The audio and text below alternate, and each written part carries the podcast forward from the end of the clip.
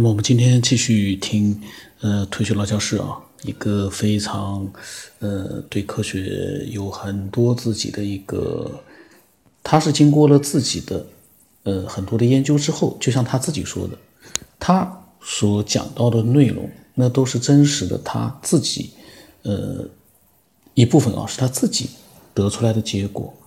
那么还有一些呢呃可能是他在研究过程当中呃获得的一些里面的一些他觉得是正确的一些东西。呃所以呢呃从他的角度来说呢，嗯他所讲的嗯每一个跟科学有关的内容呢嗯、呃、都不是随随便便的没有依据的拿出来乱说的。那这是他在之前的节目里面也呃讲过的。那么我们呢一定会从他的分享当中呢呃听到很多自己受到启发的内容。当然了，他的内容因为嗯分享的时候他是也是比较放松，那么他的内容呢并不是说呃会有一个非常明确的这样的一个，每一次的分享啊都有一个非常明确的主题。当然大的框架都是在科学啊宇宙啊物理啊这样的一些我们感兴趣的范围里面，但是他他每一次的分享啊可能内容是非常多变多变的多样化的，而且呢里面有时不时的也会提到他自己的一些经历，也还蛮神奇的呢。我记得昨天呃的那个分享里面我感觉他还蛮神奇的那个我也一愣，我在想哎呀嗯，我在想他虽然说嗯对这个文明起源什么他有自己的一个看法，但是也不妨碍他也能够承认自己遇到了一些呃确实有一些神奇的一些、呃、自己亲身经历的一些东西。我们今天继续听啊。刚才老静彩绘他们谈到练功的一些体会，这不由得引发了我的一些想法。其实我练功是没有师傅的，最先我记起来了，我练的是八桩气功，叫做八桩四意。这八桩是八种动物，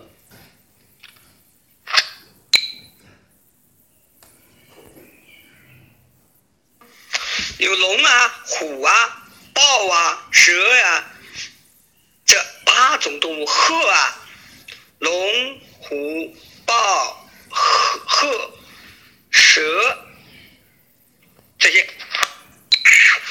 这还是在学校读书的时候我就开始练这种八桩气功，感觉很好。不过这个感觉虽然是很好，就是没有不不舒服的感觉，很舒服，但是变化很缓慢。那个时候学的条件不是很好，晚上过了十一点就会灭灯，灭灯。这个时候我会一个人到路灯下边去练八桩气功，可能这也是一个重要的基础。它是锻炼了我的心性，能够静下来。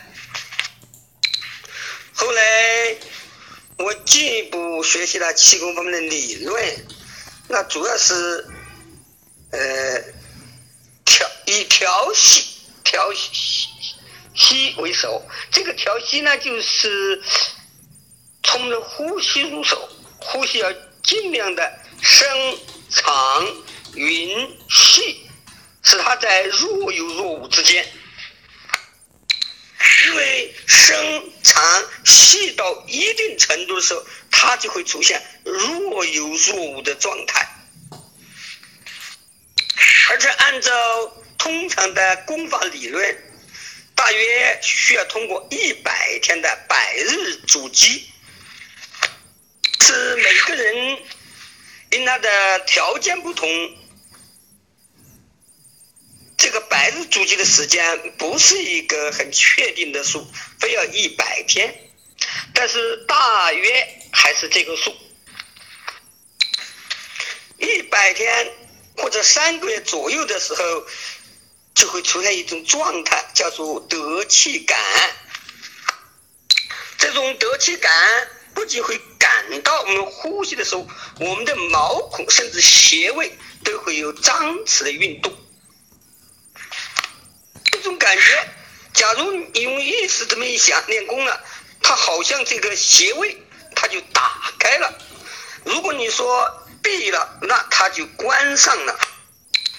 我记得我白日以后的第一个感觉就是每次运气的时候，丹田就会响，咕咕的响，好像在漏气似的，但是它并不是的，因为它没有哪儿不舒服哪儿痛啊，没没有这种，也没有什么病。真正到一百日呢，在练功时我们会发现丹田就有一种光，白光，特别是在恍惚之中，如果你认真的看，看不见这种光，但是在恍惚之中你会看到这种光，白光。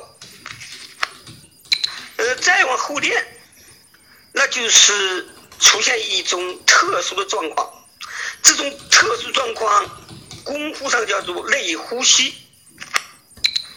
比如你练功有个节奏，到什么时候开始练，那他闹到这个时候，他这个内呼吸那就会发动，发动以后就像有一个什么东西在全身都在震荡，震荡的这个幅度不是很强，但是一定有感觉，非常清晰。这个震荡和呼吸要说完全美观嘛也不是，要说完全有关嘛也不是。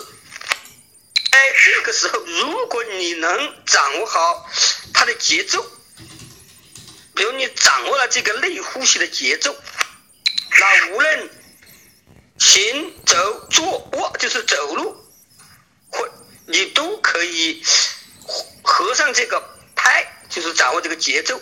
那么一走一上一下，你仿佛在呼吸一样，所以它也是练功。对内呼吸形成，它可以它可以打开或关闭穴位，并且它能让这个震动加强或减弱，所以我们就可以用意念，用意念就是用我们的思想来控制我们的内心的状态。那么在这个时候，在这个时候我们的感觉就会不同了，更加不同了。我们会感觉到老子说的那种恍兮惚兮的状态，我们会感觉，有时候我们会感觉我们人好像在无穷的膨胀，和宇宙合体。我们会感觉人在光中，光在人中。如果你善于进行内视，你会看到一条条经络在发光。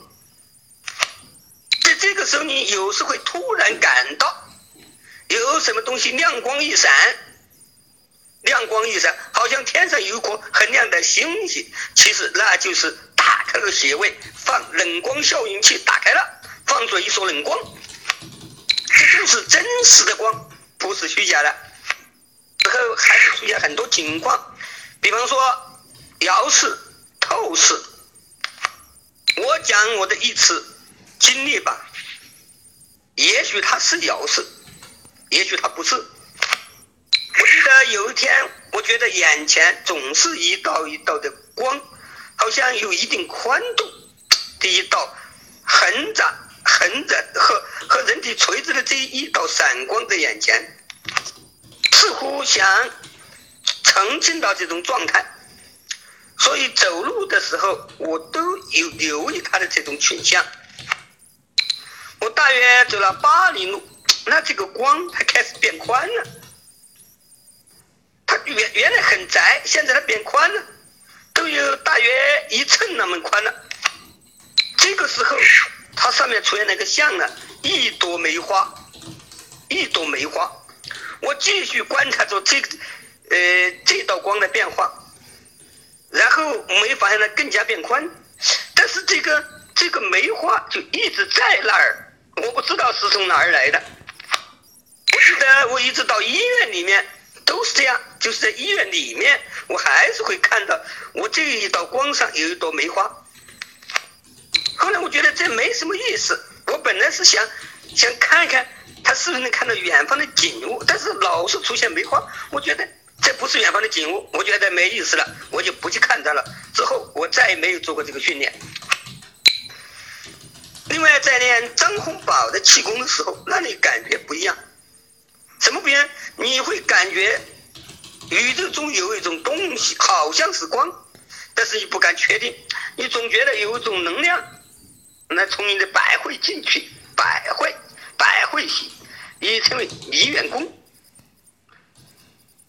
而且你会发现在练功的时候，尤其是比如山里有雾啊，你可以驱散它，你可以驱散它。到了一定时间，呼吸就不再是像原来那那样深长匀细若有若无，而变成模式呼吸法。这个模式模式呼吸法就是在原有的基础上加以变通。比方说呼吸的开始练呼吸都要力图深长匀细，但是你会发现这种呼吸法虽然是叶式呼吸法，合符合功夫的原理、调息的原理，但是你发现它在激发能量的时候它是不够的，而且在内呼吸形成以后，它和我们本人这种呼吸的节奏不是完全相同的。所以当你在还在吸的呼，已经在呼的时候，你的肺在呼的时候，可能你的内呼吸还在吸。你在吸的时候，呃，你的你的肺在吸的时候，可能你的内呼吸还在呼。这种状态自然而然过渡到一种特殊的呼吸法，也叫连呼连吸法。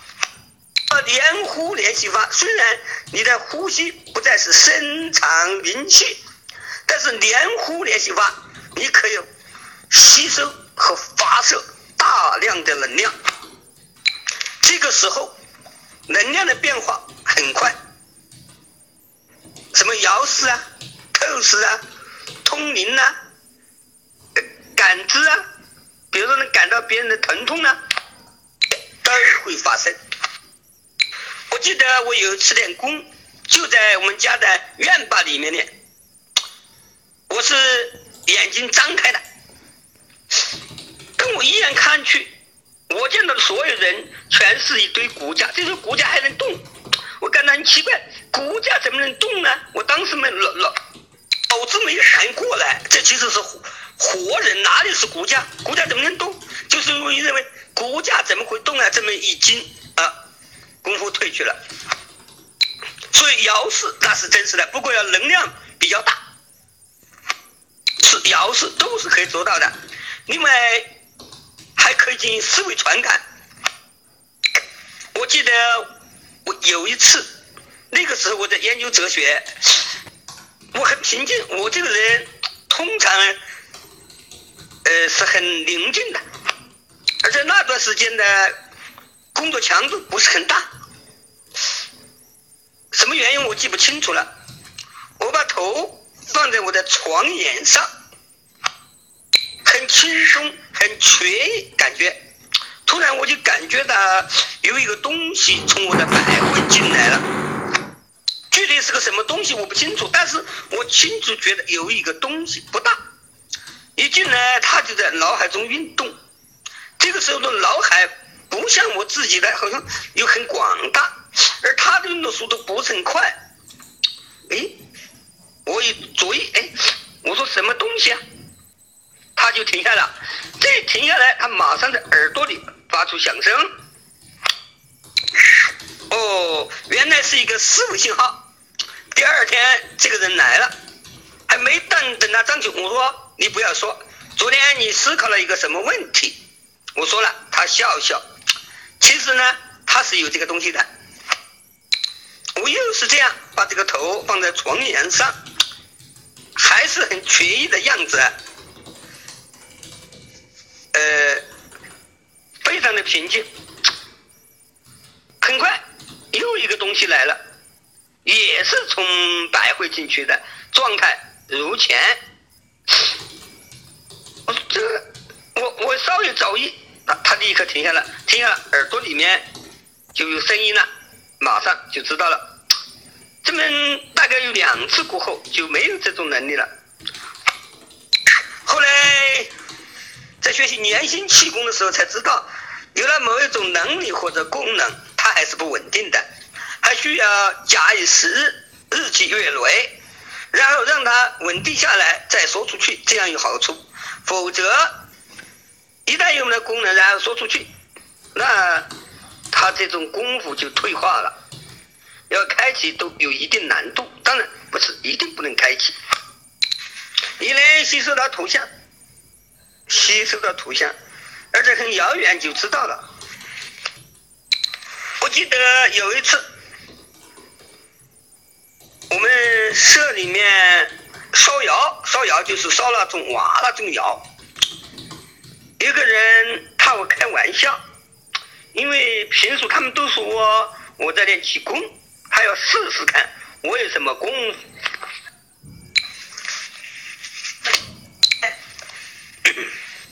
他是想看看我究竟有没有什么能力啊，他悄悄地向我逼近。其实他大概距我一百米远我就知道了信息，然后我不管他，让他逼进来。他走到我的床床前，伸出手要摸我的，我抓住他的手了。他说你没睡，我说当然睡了。那睡了怎么知道？我说你老远我就知道了。嗯，当你的手抓住的时候，我当然要让你看看了。所以他是能够传递信息的。另外另外他是可以感知别人的疼疼痛或者病情状况的。从哲学上说，这简直是一种可笑的情况，人们都不相信。我记得在学习哲学的时候，在讨论命题的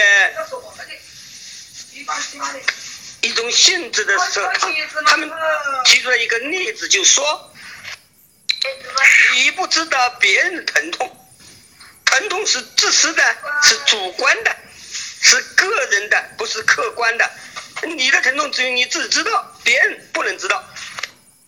但是事实上别人疼痛是完全可以通过传感给别人的，另外一个人完全可以知道，而且可以知道你的强度在什么位置，是病还是摔伤了，这些都是能知道的。当然是病还是摔伤了，可能要联系着我们的经验，也是一种反应，一种模式。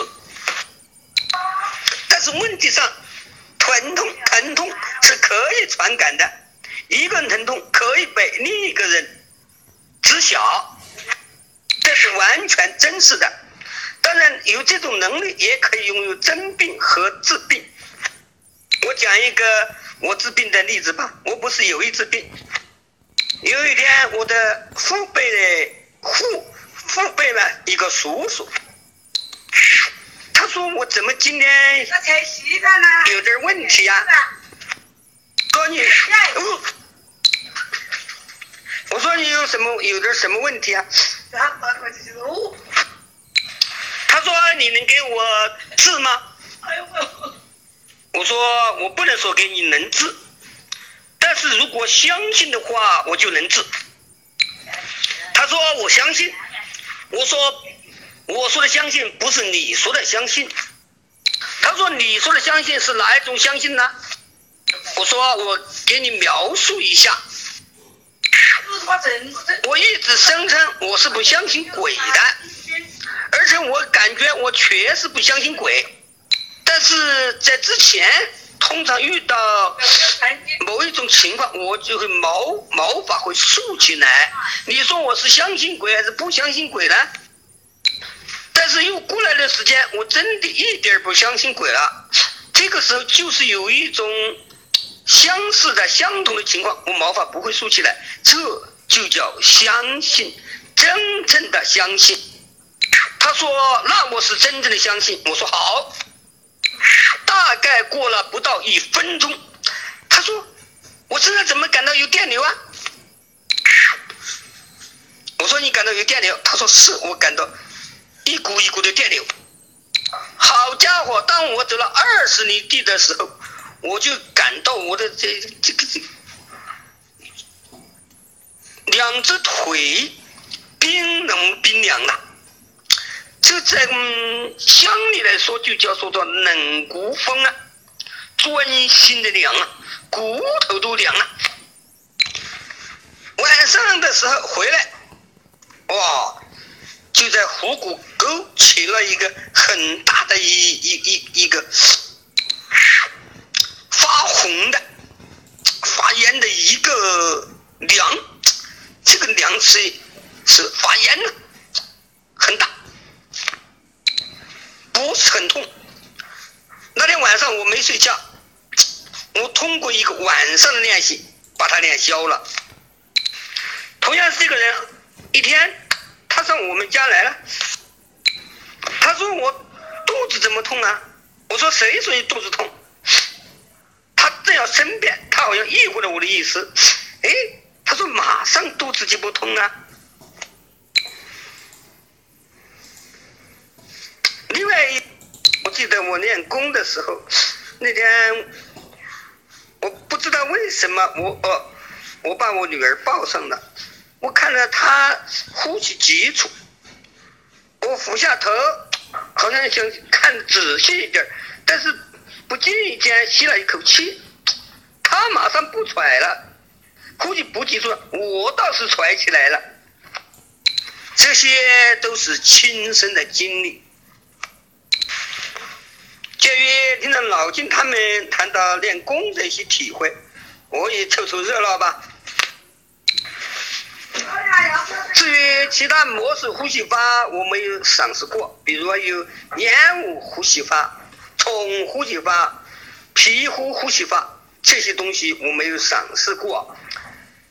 而且据认为皮肤呼吸法是最高的呼吸方法，那就是它不用口呼，也不用穴位，也不是连呼连吸，更不是烟雾呼吸，它实际上直接用皮肤呼吸。其实在连呼连吸法之后就可以练习虫呼吸法。虫呼吸法是专门用脚虫来呼吸的，当然这肯定是一个循序渐进的过程，得慢慢的来，不要着急。至于说练功过程中会走火入魔，我倒是没有体会过，怎么就会走火入魔了？我前面讲过发火是是有的，但是那并不是非正常现象，我倒是不会。就像老金先生说的，练功时有时会发笑，不不明原因的发笑，或者苦苦体，或者吼叫，这都是正常的，不算是什么入魔。我在我整个的练功过程中，我都没有投一个什么师傅，也没有什么师傅来辅功，我都是通过读书，然后仔细的研究，一边练一边体会。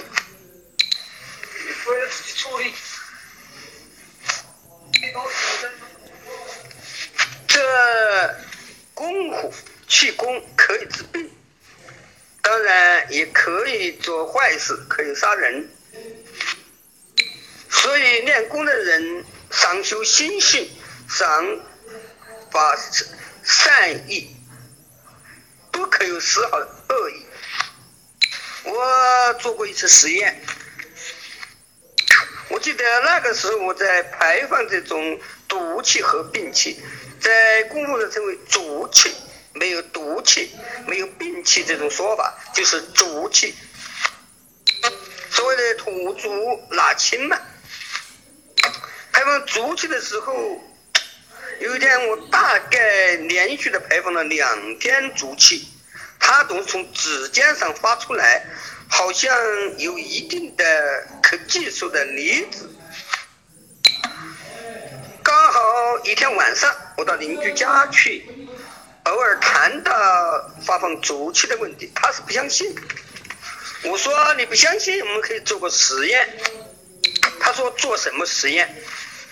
我说我距离你一米或者两米或者三米，然后我对着你发气，注意你会有感觉，你会逐渐发冷，甚至呼吸紧张。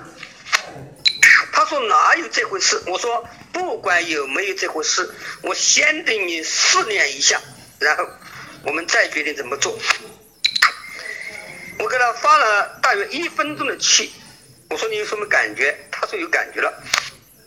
感觉那现在可以做实验了。实验开始，我跟他说，在之后要不断向我报告你的感觉，否则会产生危险。所以你一定要记住，一定要向我报告感觉。开始发功呢，大概有一分钟的时候，他就感觉发凉，很凉，突然一下就凉了。到五分钟的时候，他呼吸急促了，而且声音声量都小了。他不住说不发了不发了。其实如果再往下拔的话，他的心脏会加快跳动，当然也就有一定危险了。所以这个实验不要轻易去做，是有危险的。今天就讲这些吧。刚才听八百六十七期，主要是关于网络流氓无聊的无端的对呃先生进行谩骂攻击，我感到非常愤慨。其实我自己也有这样亲身的经历。通常一个人在做什么事的时候，不一定受到别人的认同，当然就更别指望他们的钦佩了。冷嘲热讽或者是白眼蔑视，这是家常便饭，我们可以不去打理他，也打理不过来。但是有些情况发生了，真的让人很气愤，而且是忍无可忍。我记得大概应该是二十年前，我在做哲学研究的时候，有一个好事者向我们社里面的一个我们的叔叔打听，他说某人说他在搞什么研究，有这回事呢？那位叔叔说确实有这回事，让人搞很多年呢。他说难道他是卧龙？